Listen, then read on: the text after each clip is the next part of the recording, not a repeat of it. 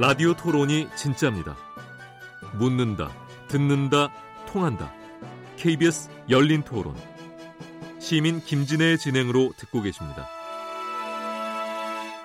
네, KBS 열린 토론은 오늘 5.18 진상조사위원회 과제와 전망에 대해서 얘기하고 있는데요. 정근식 서울대 사회학과 교수님, 정준호 변호사님, 정희상 시사인 기자님, 허현식 5.18 민주화운동 부상자회 연구실장님 네 분과 함께하고 있습니다. 자, 이제 요, 요번에 5.18 진상조사위원회에 관련돼서 위원회 지금 구성부터 지금 이제 굉장히 어, 진통을 겪고 있는데요. 앞에서도 얘기 나왔습니다만은 위원회 구성을 뭐 조금 그 안에 시끄럽긴 하더라도 어 조금 다른 의견을 가진 사람도 여기에 포함을 해가지고 아예 차제에 어 그 북한군이 침투했다 라고 하는 것 같은 거는 이번에 확실하게 깨끗하게 정리해버리자 이런 얘기를 하시는 분들도 꽤 있는 것 같아요. 어떻게 그래서 이번에 자유한국당에서 세 명을 추천한 인물 중에는 이분들이 구, 완전 구구적인 인물은 아니라 할지라도 그런 의견을 일부 가지고 계시는 분들도 있다고 생각이 되는데 어떻게 보고 계십니까, 정근식 교수님? 자유한국당에서 이번 그 이 진상조사위원회 구성이 국회의장이 한 분 추천하고 나머지 이제 정당에서 4명씩 해가지고 9명으로 구성되거든요. 네. 사실은 저는 이제 약간 그 문제가 있다고 생각을 합니다. 이 국회 정당에서 추천을 하다 보니까 아무래도 정치색이 더 강하죠. 그렇죠. 그러니까 어, 중립적인 인사로 해라 하려고 하면은 학계나 어, 좀더 더 이 법조계나 좀 그런 데서 신망을 받을 수 있는 분들로 어, 하면 좀 더더 더 좋을 텐데 좋을 텐데 네. 국회에서 직접 정당에서 추천하는 케이스로 갔기 때문에 사실은 처음부터 약간 정치적 논쟁거리일 수 있는 그런 개연성을 가지고 있었다. 저는 그렇게 생각을 합니다. 그런데 그럼에도 불구하고 제가 이제 옛날에 2005년도에 친일 반민족행위 진상규명위원회 위원을 제가 한 경험이 있거든요. 네. 말 그대로 우리가 진상조사를 하고 진실규명을 왜 하는가? 근본적으로는 국민적인 통합, 아까 말씀드린 대로 정치적인 그 여야를 넘어서서 국민적인 어떤 공감대를 만들어서 보다 튼튼하고 건전한 정치 공동체를 만들기 위해서 어, 이런 일을 하는 것이지 네. 이 분쟁하고 싸우고 그러기 위해서 하는 건 아니거든요. 근데 그런 것을 위해서 어, 한다라고 하는 것을 확실하게 모든 위원들이 에, 공감을 하면 네. 그럼에도 불구하고 여러 가지 논쟁이 있음에도 불구하고 아마 좋은 성과를 얻을 수 있을 것이다. 그런데 다만 처음부터 아까 말씀드린 대로 진상 규명 그 자체에 목표가 있는 게 아니라 진상 규명을 못하게 하는데 목표가 있는 그런 경우라고 하면은 에, 배척을 할 수밖에 없다. 저는 이제 그렇게 에, 생각을 합니다. 물론 아마도 진상조사위원회가 꾸려지면 굉장히 많은 논란과 내부적인 논란과 외부적인 논란이 있을 걸로 보이지만 어, 많은 시민들이 늘 모니터링을 하고 감시하고 어, 말 그대로 우리의 가장 궁극적인 목표가 무엇인가에 대해서 끊임없이 환기하면 다시 말하면 국민적 감시가 이루어지면 그럼에도 불구하고 어, 진상조사위원회의 상당한 정도의 그 성과가 기대가 된다 이렇게 저는 희망적으로 얘기하고 싶습니다. 네, 그 이번에 최종적으로 자유한국당에 추천한 세 명은 어, 한 사람이 변호사, 한 사람이 전직 기자, 또 한 사람은 군장성. 한 사람은 군장성. 이 세 사람인데요. 이 여당에서는 추천한 사람이 어떤지 모르겠어요. 학계나 법조계에서 추천했는지 어떤지 모르겠는데요. 어떻습니까? 혹시 아십니까? 저기 저 여당에서 추천한 인물들을 아십니까? 여당에서 추천한 분은 뭐 대학 교수, 네. 그다음에 오랫동안 5.18 문제 조사를 했던 어, 전문가, 네. 그다음에 여성 그 아까 성 성폭행, 성폭행 문제. 가 있기 네. 때문에 여성 위원 한 분이 있는 것 같고 네. 그다음에 여당 추천 인사 중에도 군 음, 관련 전문가가 있는 것처럼 아, 보입니다. 왜 그러냐면 네. 상당히 많은 아, 아 부분이 이해를 해야 될 거예요. 군사적 작전과 네. 관련된 거거든요. 예를 네. 들어서 뭐 여러 가지 총기랄지 뭐 헬기랄지 뭐 여러 가지 그런 군사 작전과 관련된 것들이 많기 때문에 필연적으로 그 조사위원회 아마 여당도 그렇고 야당도 그렇고 군 관련 인사를 포함시키지 않았을까 이렇게 저는 생각을 합니다. 예, 네, 여당, 그래서 이주 이주 네네 얘기해 주시고 예. 자유한국당 추천 3인에 대해서 어떤 문제를 좀 걱정을 하시는 건지 좀 얘기 좀 해 주십시오. 예. 허현식 연구실장님. 우선 네. 그저 여당에서 이제 군사 작전 전문가 한 분을 분명히 추, 천을 했고요. 이제 이분은 광주에 당시 이제 계엄군으로 투입해서 투입돼서 가장 많은 시민들에게 피해를 입혔, 입혔던 부대가 이제 공수부대입니다. 그렇죠. 예. 그래서 광주에서 그 이제 현재 그 학교에 재직을 하고 계시는 분 중에 이제 그 공수부대 출신 전, 군사 전문가가 그 여당에서 추천이 됐고요. 자유한국당에서 추천한 세 사람의 면면을 보면 우선 첫 번째 예를 들면 그 차기원 변호사 네. 이분의 경우는 그러니까 아 광주 그 1980년 5월 당시에 희생된 분들의 이제 사망 원인 원인을 이제 분석한 것 중에서 칼빈 총에 의해서 이제 그 사망한 그 사망 원인이 이렇게 규정된 분들이 한 20여 분 계시는데 이걸 근거로 해서 그래서 북한군이 예, 광주에 투입됐다. 이 네. 지만 원 씨 이렇게 주장에 동조를 했던 사람입니다. 그런데 이제 칼빈에 의한 사망은 일단 칼빈이 그 칼빈이냐 M16이냐로 이렇게 그 어, 사망 원인을 이렇게 그 나누는 것 자체가 사실은 정확한 그 근거가 될 수도 없고요. 이미 80년 당시에 투입된 광주의 계엄군에 에, 칼빈 총을 들고 있었던 사용했던 군부대도 있습니다. 네. 네, 그런 점들 때문에 이것은 말이 안 되는 거고 이렇게 주장을 하는 측면 하나고 또 하나는 조금 전에 그 우리 시작할 때 말씀드렸듯이 그 어쨌든 사, 그 성폭행이 분명히 존재했다. 정부의 합동 조사단 조사단에 의해서. 근데 어, 이동욱 기자는 그런 사실은 오보다 명백한 오보다. 이렇게 자기의 그 선들을 미리 정해놓고 지금 접근을 하고 있는 거죠.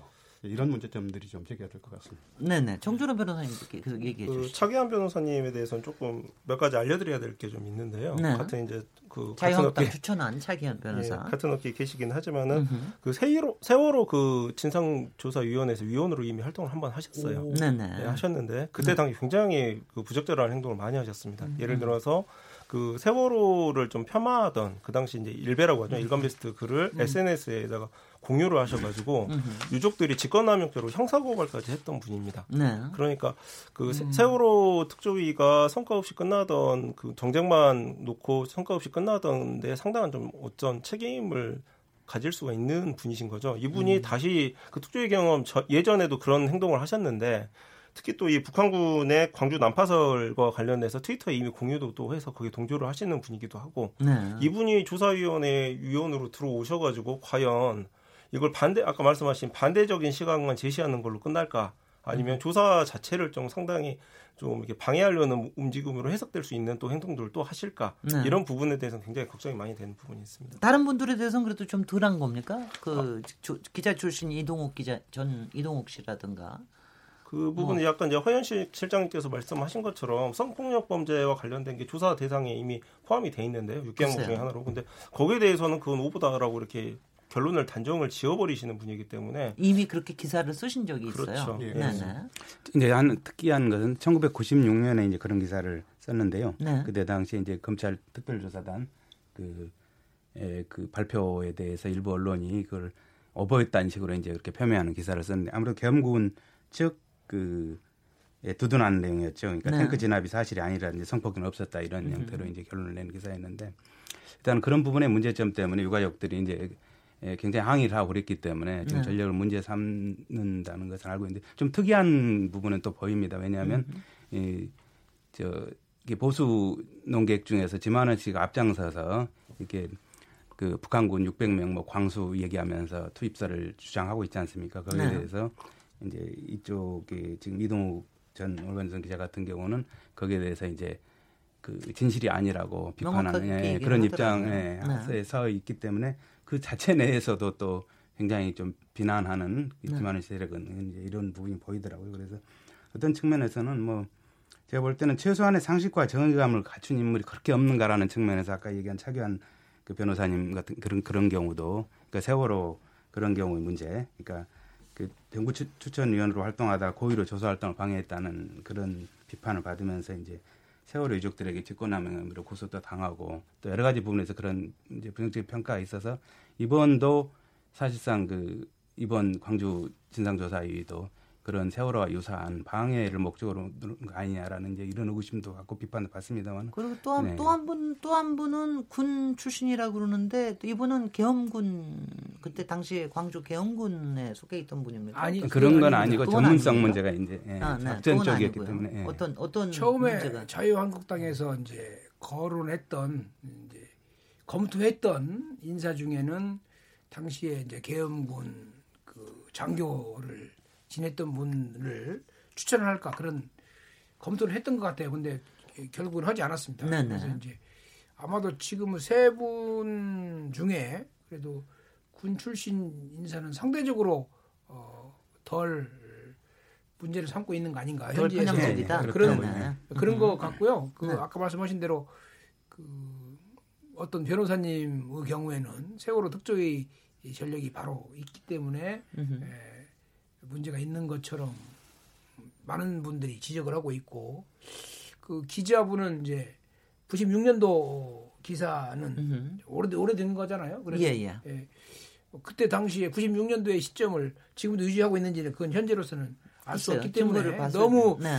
개인적인 어떤 그 위원들에 대한 개인적인 호호랄까 이런 것들을 너무 많이 예, 그 현재 문제 삼기보다는 어, 실제로 조사위원회의 활동 과정에서 어, 국민적인 모니터 감시 네. 이런 것들이 제대로 진짜로 어, 진상 규명과 그, 그 화해의 정신에 충실한 조사를 하고 있는가를 적절하게 모니터해 주는 것이 저는 더 음흠. 중요한 거 아닌가 이렇게 생각하고 있습니다. 글쎄 지금 뭐 이 추천에 대해서 각 당의 추천권을 가지고 있고 또 5.18 유족회에서 문제 제기는 할 수 있으나 뭐 거부권을 가지고 있는 거는 또 아니기 때문에 뭐 이게 여론전을 한다 그러면 솔직히 여론전 아무리 해도 자유한국당이 버티면 어떻게 뭐 바꿀 수도 없을 것 같은데 지금 이게 결국은 대, 청와대에서 위촉을 해야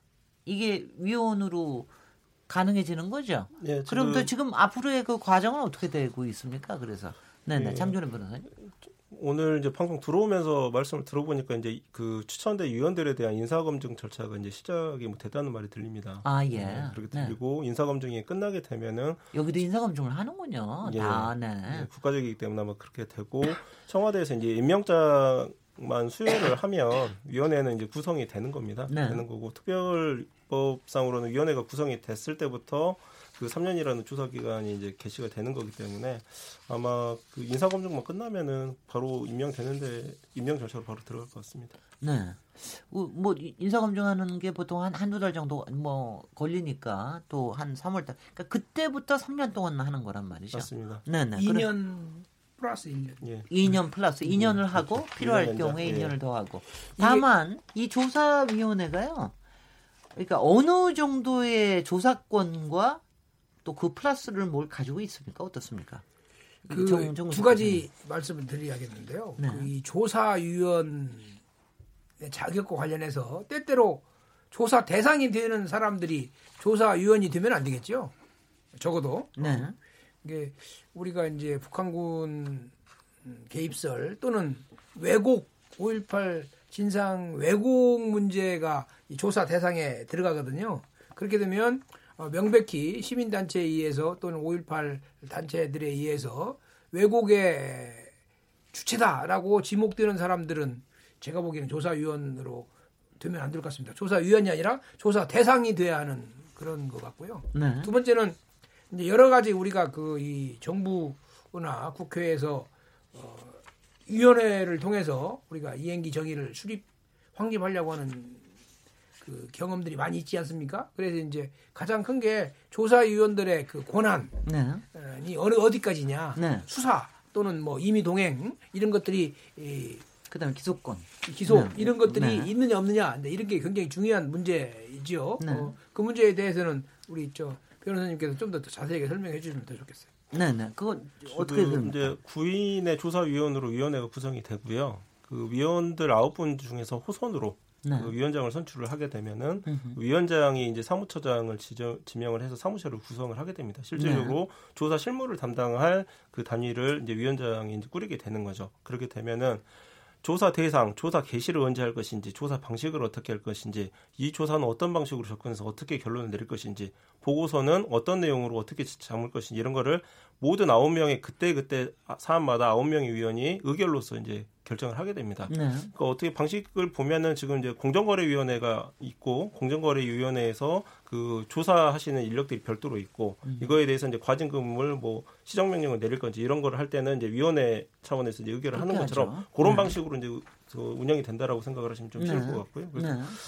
아홉 분 중에 이제 그 그 과반수로 이제 의결을 하, 게 되는데요. 음. 아마 의결을 할 때마다 좀 시끌시끌하고 좀 복잡한 내용들이 많이 있을 겁니다. 네. 어떻게 허현주 연구실장님 어떻게 예측하세요? 이 운영이 잘 될 것 같으세요? 어떨 것 같으세요? 우선 그 특별법의 규정에 보면 그 강제 조사권이 사실상 없는 거죠. 그래서 그렇죠. 예, 조사의 실효성 문제가 제기가 될 수 있을 것 같습니다. 근데 다만 이제 특별법 안에 청문회를 실시를 할 수 있게 돼 있고, 아 그래요. 예, 예. 그 다음에 예, 특별 검사를 요청을 할 수 있게 돼 있습니다. 네. 또 하나가 이제 예, 명백한 청문회에서도 임의 동행이 안 됩니까? 임의 동행은 가능합니다. 아 임의 동행. 예, 근데 이제 그것을 만약 거부할 경우, 네. 거부할 경우 이제 그 처벌이 되게 되게 이제 약해서 음흠. 그것에 대한 이제 그 한계를 좀 지적하는 사람들이 있고요. 네.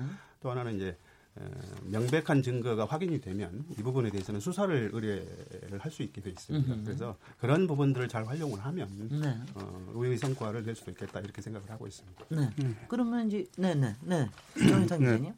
그 과거에 이제 정치적 포괄적 책임 문제 그친 그런 조사와 달리 이번에는 정말 새로운 그 제기되는 의혹들 많이 있지 않습니까? 성폭행 의혹이라든지 네. 안매장에 대한 그동안 쭉 제기되었던 문제에 대해서 사실 기록이 기록 조사가 중요한 게 특히 군 내부 기록. 음. 근데 과거에 발표내지 못한 측면이 있는데 이제야말로 실제 최초 발표 책임자하고 안매장 의혹 같은 걸 풀 열쇠를 쥐고 있는 군 기록에 대한 그 명명백백한 백한 조사 그리고 접근 강제성 강제 공권 이런 것들이 좀 보장돼야 되는데 그 대목에 대해서 우려되는 측면도 이게, 이게 지금 현행 법이 그, 그 부분이 이제 완벽하게 이렇게 보장되어 있다고 보기는 좀 어려운 부분도 있고 그래서 그런 비판도 있고 그래서 그런 우려가 있습니다만은 이제 정부와 정치권 또 군 당국이 적극적으로 협조를 해가지고 네. 이번에는 반드시 그 기록에 대해 접근을 해서 진상을 명명백기 백기 발견해야 된다고 봅니다. 근데 변호사님 제일 궁금한 게요.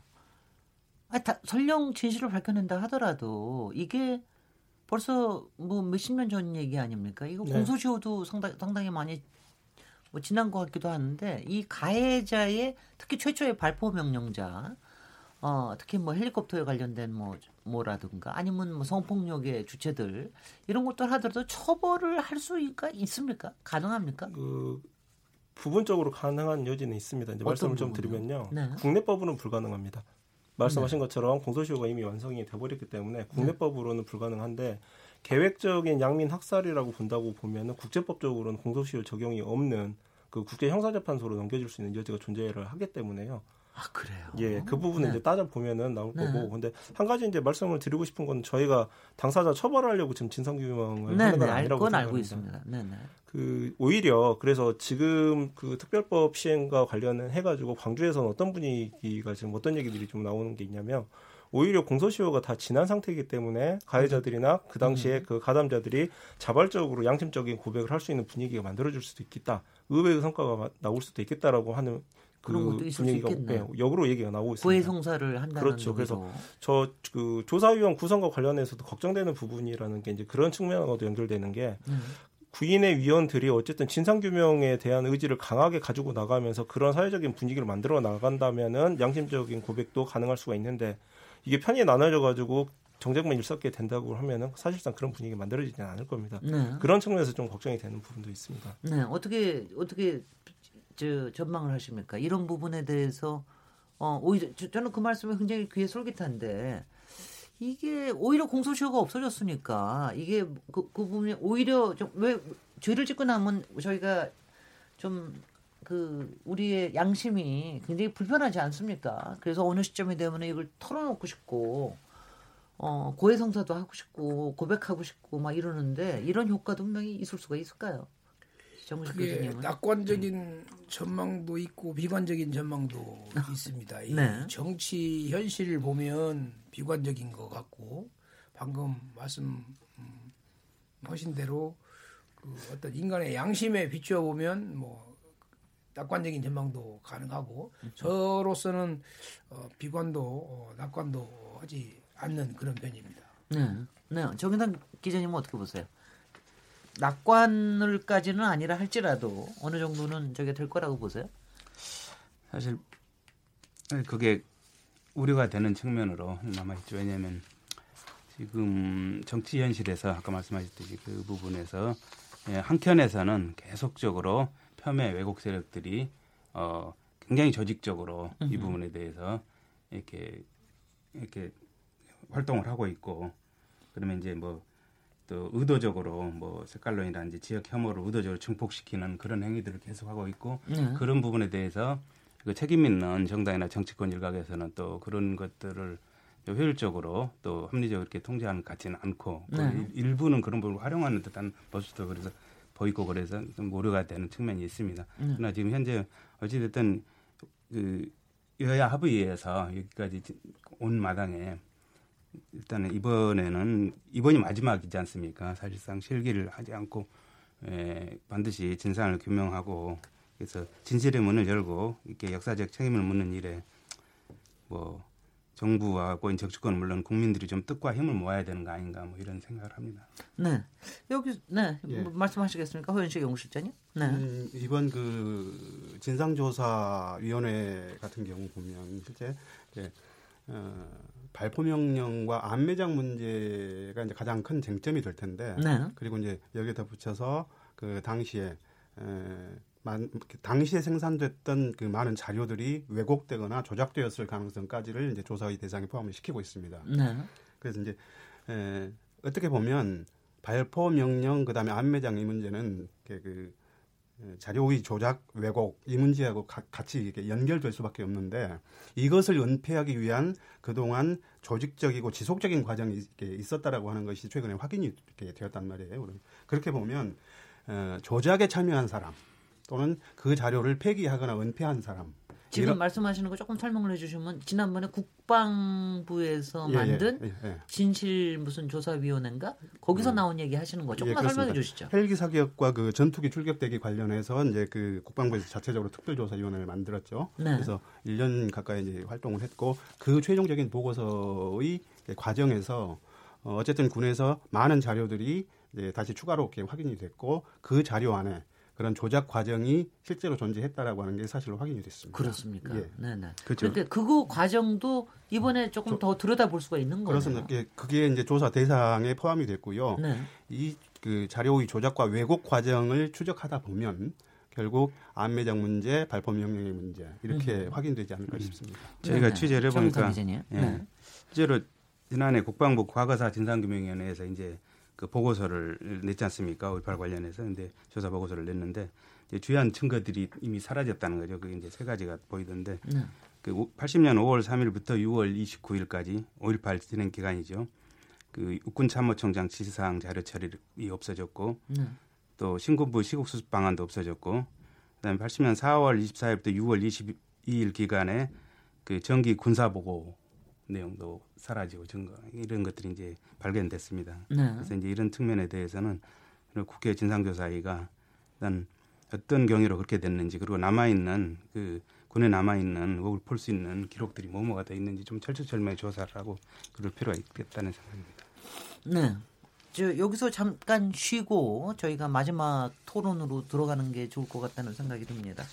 어, 우리 그동안에도 지금 문자들을 굉장히 많이 보내주시는데요.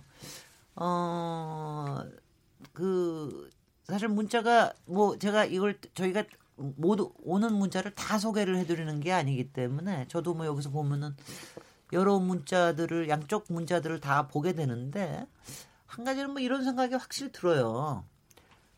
그러니까 이게 좀 이렇게 쉬쉬하거나 또 이제 한편에서는 이거를 또 다른 쪽으로 좀 왜곡을 해가지고 뭐 얘기를 하거나 아니면 왜곡이 아니다 하더라도 의견으로서 얘기를 하는 이런 게 좀 건강하게 좀 이렇게 될 수 있는 방법이 없는가.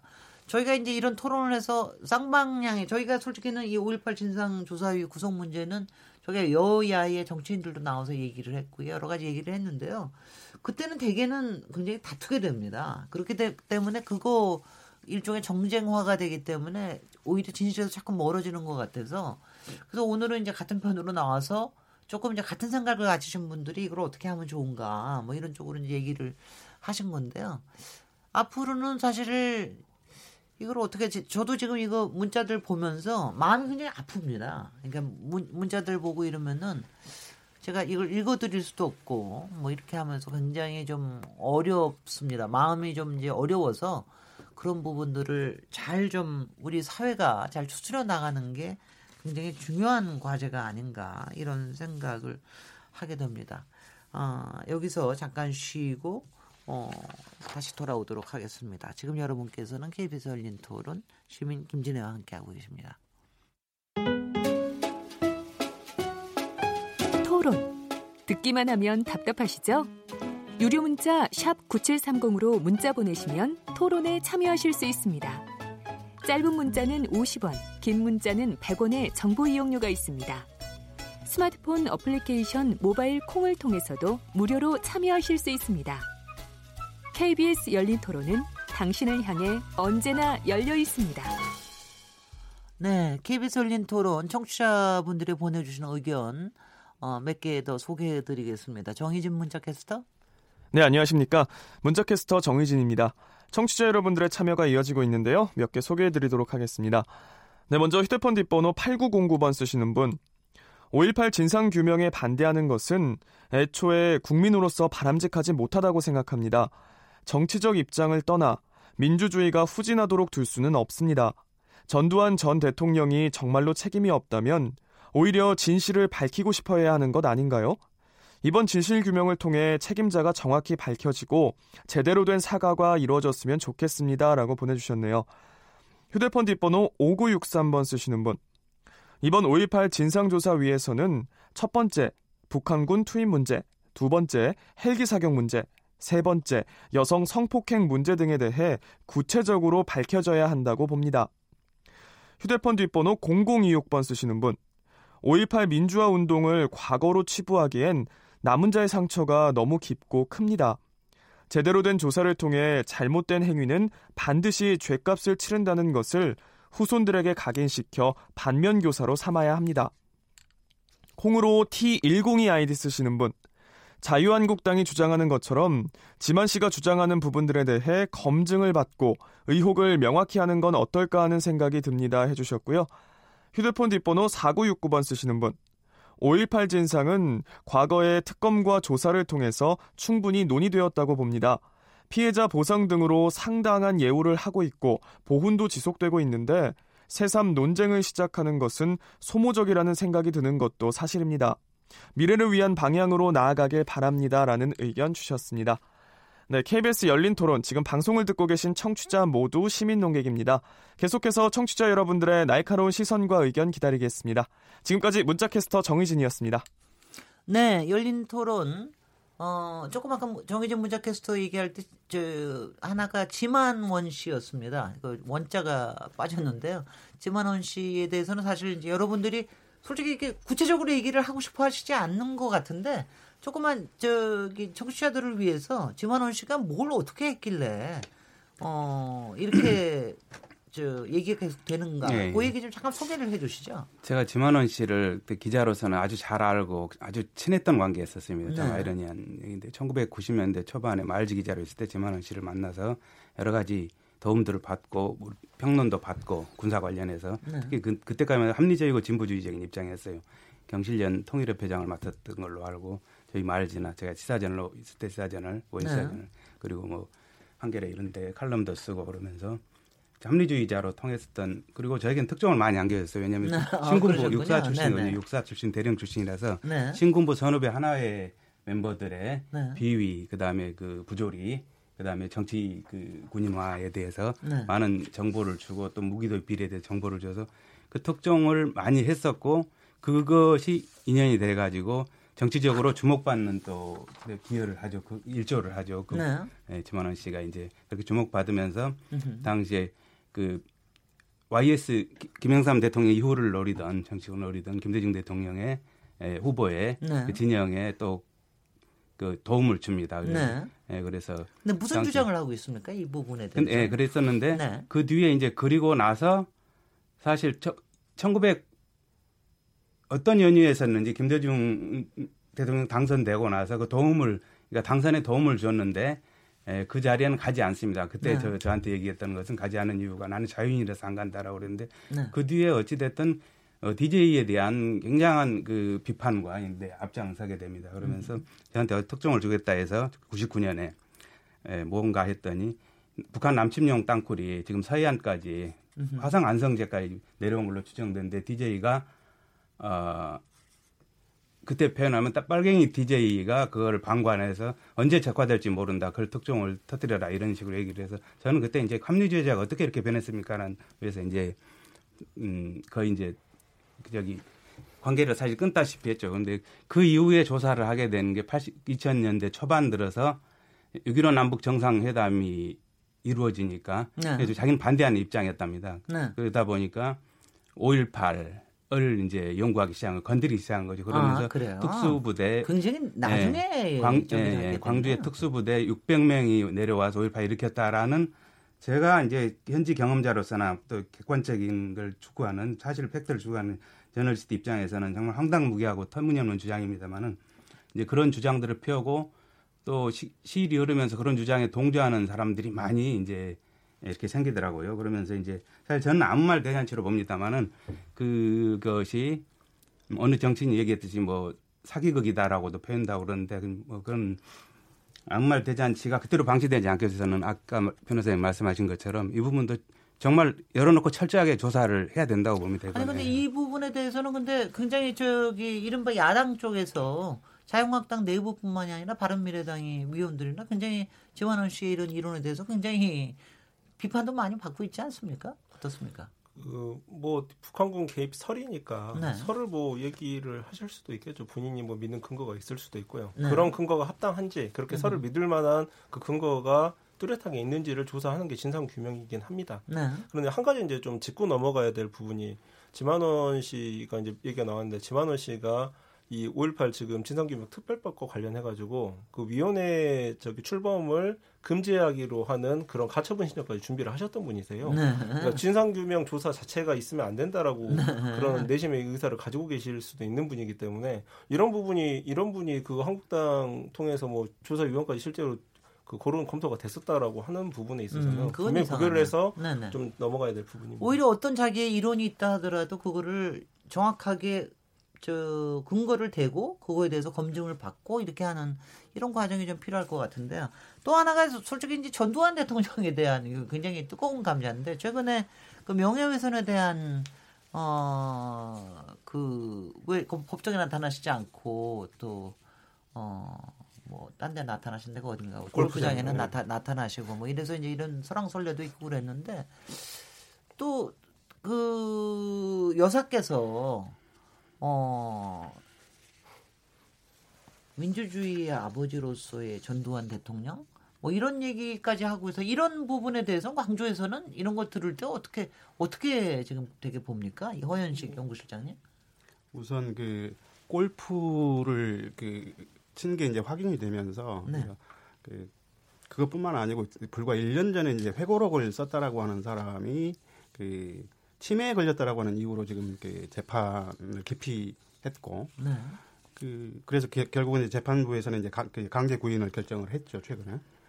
그래서 그5.18 진상 규명, 정확한 사실관계의 확인 이런 부분들이 왜 필요하냐면, 그러니까 전두환의 이런 그 행태가 다시 되풀이되지 않게 그 하기 위해서는 반드시 그 진상 규명이 이루어져야 되고 그것이 국가의 이름으로 확인되는 절차가 이제 필요하다라고 하는 거죠. 그래야 5.18을 악의적으로 왜곡하거나 폄훼하는 세력들이 더 이상 불법적인 행동을 할 수 없게 만드는 이제 기준과 원칙이 서는 거죠. 중요한 것은 이제 그 전두환의 그 재판 과정을 저희가 지켜보면서 그러니까 어, 여전히 그 일방적인 그, 그 자기 주장만 지금 내놓고 있는 상황이고 그 주장에 대해서 반대하는 또는 그 주장에 대해서 그 명확하게 근거를 가지고 어, 반박하는 사람들조차도 이렇게 아직은 그 그 사회 분열 내지는 공론 분열 이렇게 상황을 몰아가고 있어서 네. 이 차제의 그런 부분들이 좀 완전하게 좀 정리가 되는 이런 계기가 됐으면 좋겠습니다. 네, 네. 정, 정준호 변호사님 어떻게 보세요? 지금 5.18 진상규명과 관련해가지고 우리 헌식기 실장님도 계시지만은 그 5.18 기록관 그 인터넷 사이트에 가면은 각 그 희생자들 피해자들의 뭐 부검 조서라든지 검시 조서라든지 이런 게 다 지금 공개가 돼 있습니다. 네. 그래서 뭐 뭐 유방과 관련돼 가지고 뭐 이렇게 가슴이 도려져 나갔다, 뭐 목이 뭐 어떻게 잘렸다 이런 내용들이 다 있는데요. 기록은 있지만 결론이 없습니다. 결론이 음. 없다는 게 뭐냐면 피해 당한 규모라든지 이런 부분들은 이미 확인이 돼 있는데 음. 이게 과연 그 군부의 계획적인 양민 학살로서 준비가 됐던 거였는지 아니면 우발적인 사건이었는지 음. 이거에 대한 결론이 확실하게 없습니다. 네. 그 결론을 내자라고 하는 게 이번 진상규명위원회의 큰 그림인 거고요. 네.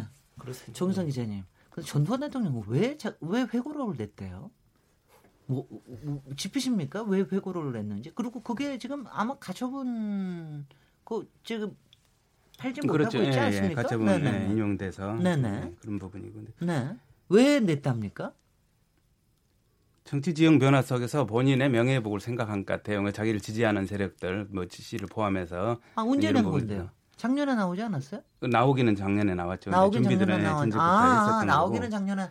아, 나오기는 작년에 나왔는데. 네. 네 책임을 면하고자 하는 네. 그 본인이 이제 책에서도 주장하듯이 주장하는데 나는 보안사령관으로서 재임 씨그 어떤 광주 작전 지휘 모임에도 참석할 수 없었고 참석한 일이 없다.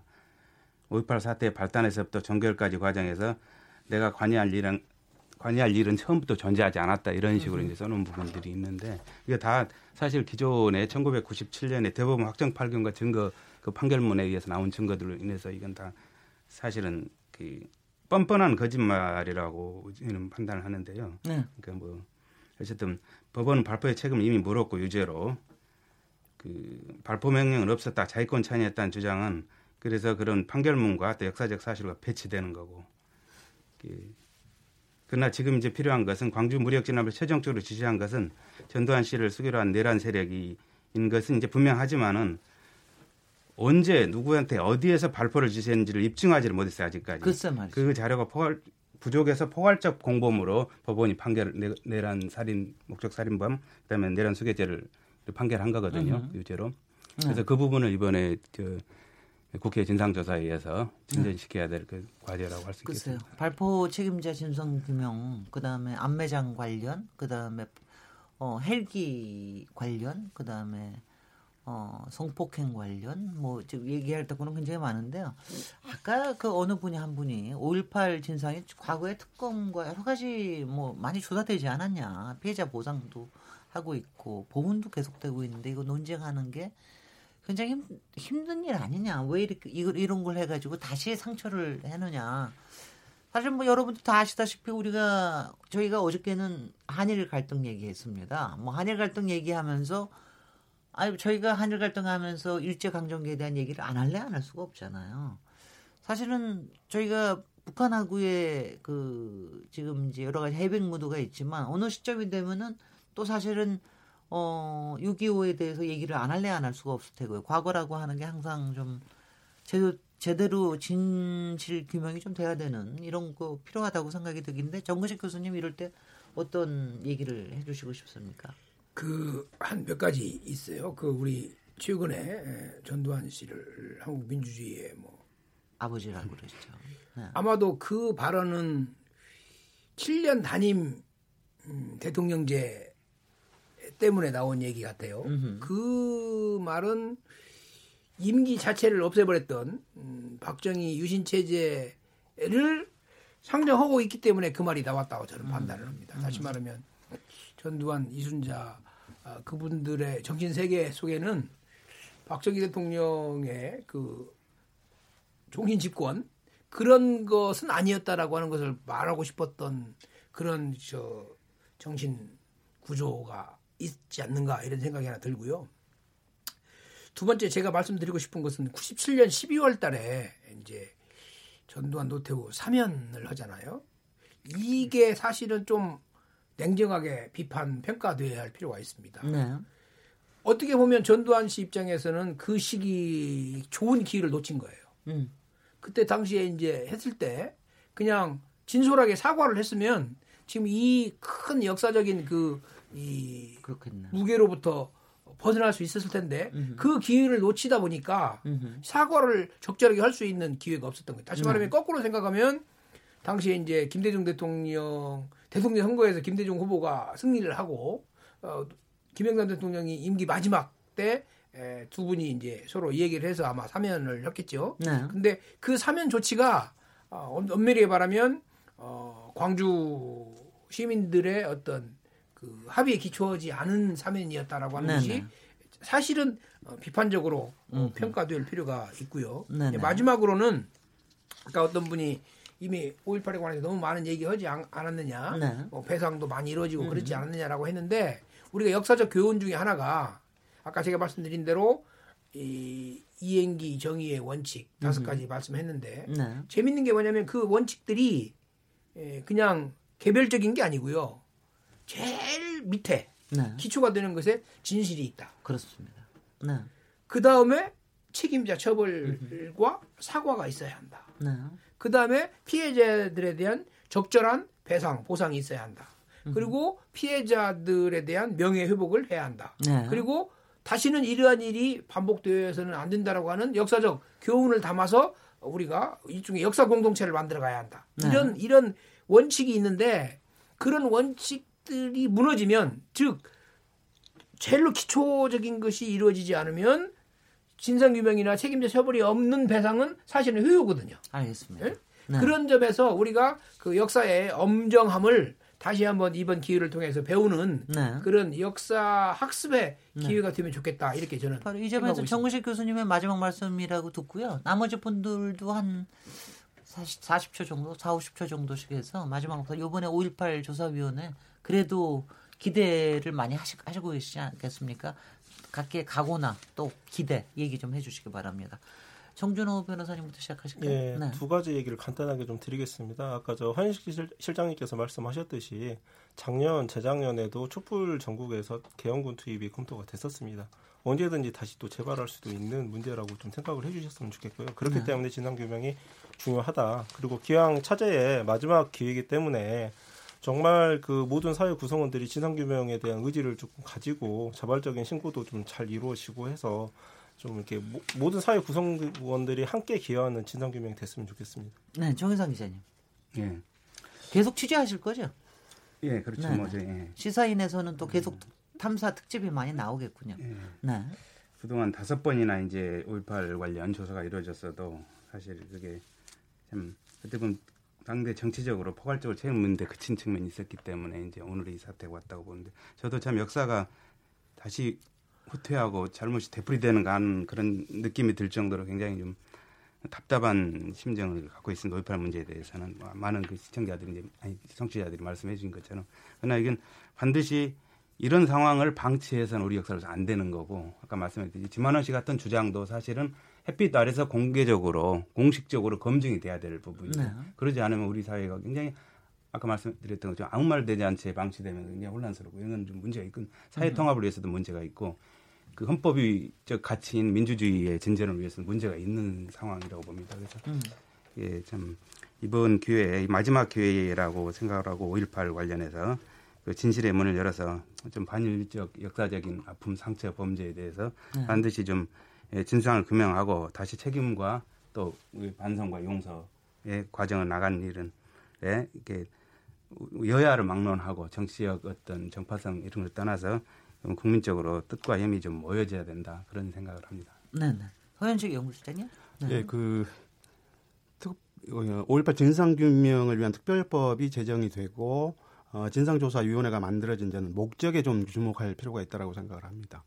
예, 이것은 분명히 그 38년 전에 광주에서 벌어진 일에 대한 한풀이 내지는 보복의 차원으로 접근하는 문제가 아니라고 하는 게 기본적인 인식이 필요할 것 같고요. 예, 그래서 그이 부분과 관련해서 예, 이 기회에 정확하게 사실관계를 확인해서 역사도 바로 세우고 정의도 바로 세우는 작업. 네. 그래서 이것이 이루어지려면 어, 예, 처음부터 계속해서 우리가 강조해서 말씀을 드리는 내용 중에 하나가 그 집단 발포라든가 그다음에 암매장의 문제 이런 것들은 사실 쉽게 밝혀질 문제는 아니라고 생각을 합니다. 네. 예? 그래서 그런 부분과 관련해서 지속적으로 그 국민들의 관심이 필요한 거고 또 여기에 직접 가해의 한 사람으로 참여했다 어, 했, 던 사람이라면 이 기회에 양심적인 증언 제보가 꼭 필요하지 않을까 싶습니다. 저기 조금 남았으니까 정근식 교수님 아까 다섯 가지 원칙 다시 한 번만 얘기해 주십시오. 첫째, 예, 진실. 진실. 두 번째는 책임. 책임. 세 번째는 배상. 세 번째 배상. 예, 네 번째는 명예. 명예. 명예. 다섯 번째는 기억. 기억. 예. 그 중에서 진실과 기억의 이 연결고리라고 하는 게 굉장히 중요할 것 같습니다. 여러분도 아시다시피 독일 같은 경우에는 뭐 홀로코스트에 대해서 어, 계속해서 진실을 지금까지도 탐구하고 있지 않습니까? 그러니까 그러고서도 진실을 마주할 수 있는 힘, 그게 사실 국가의 힘이기도 할 텐데요. 오늘 굉장히 의미 있는 토론이었다고 봅니다. KBS 열린 토론 5.18 진상조사위원회 과제와 전망에 대해서 얘기했는데요. 굉장히 좀 적극적으로 토론해 주셔서 감사합니다. 정근식 사, 서울대 사회학과 교수님, 정준호 변호사님, 정희상 시사인 기자님, 허현식 5.18 민주화운동 무상자 연구실장 네분 감사드리고요. 저는 내일 7시 20분에 다시 돌아오겠습니다. 감사합니다. 감사합니다. 감사합니다. 감사합니다.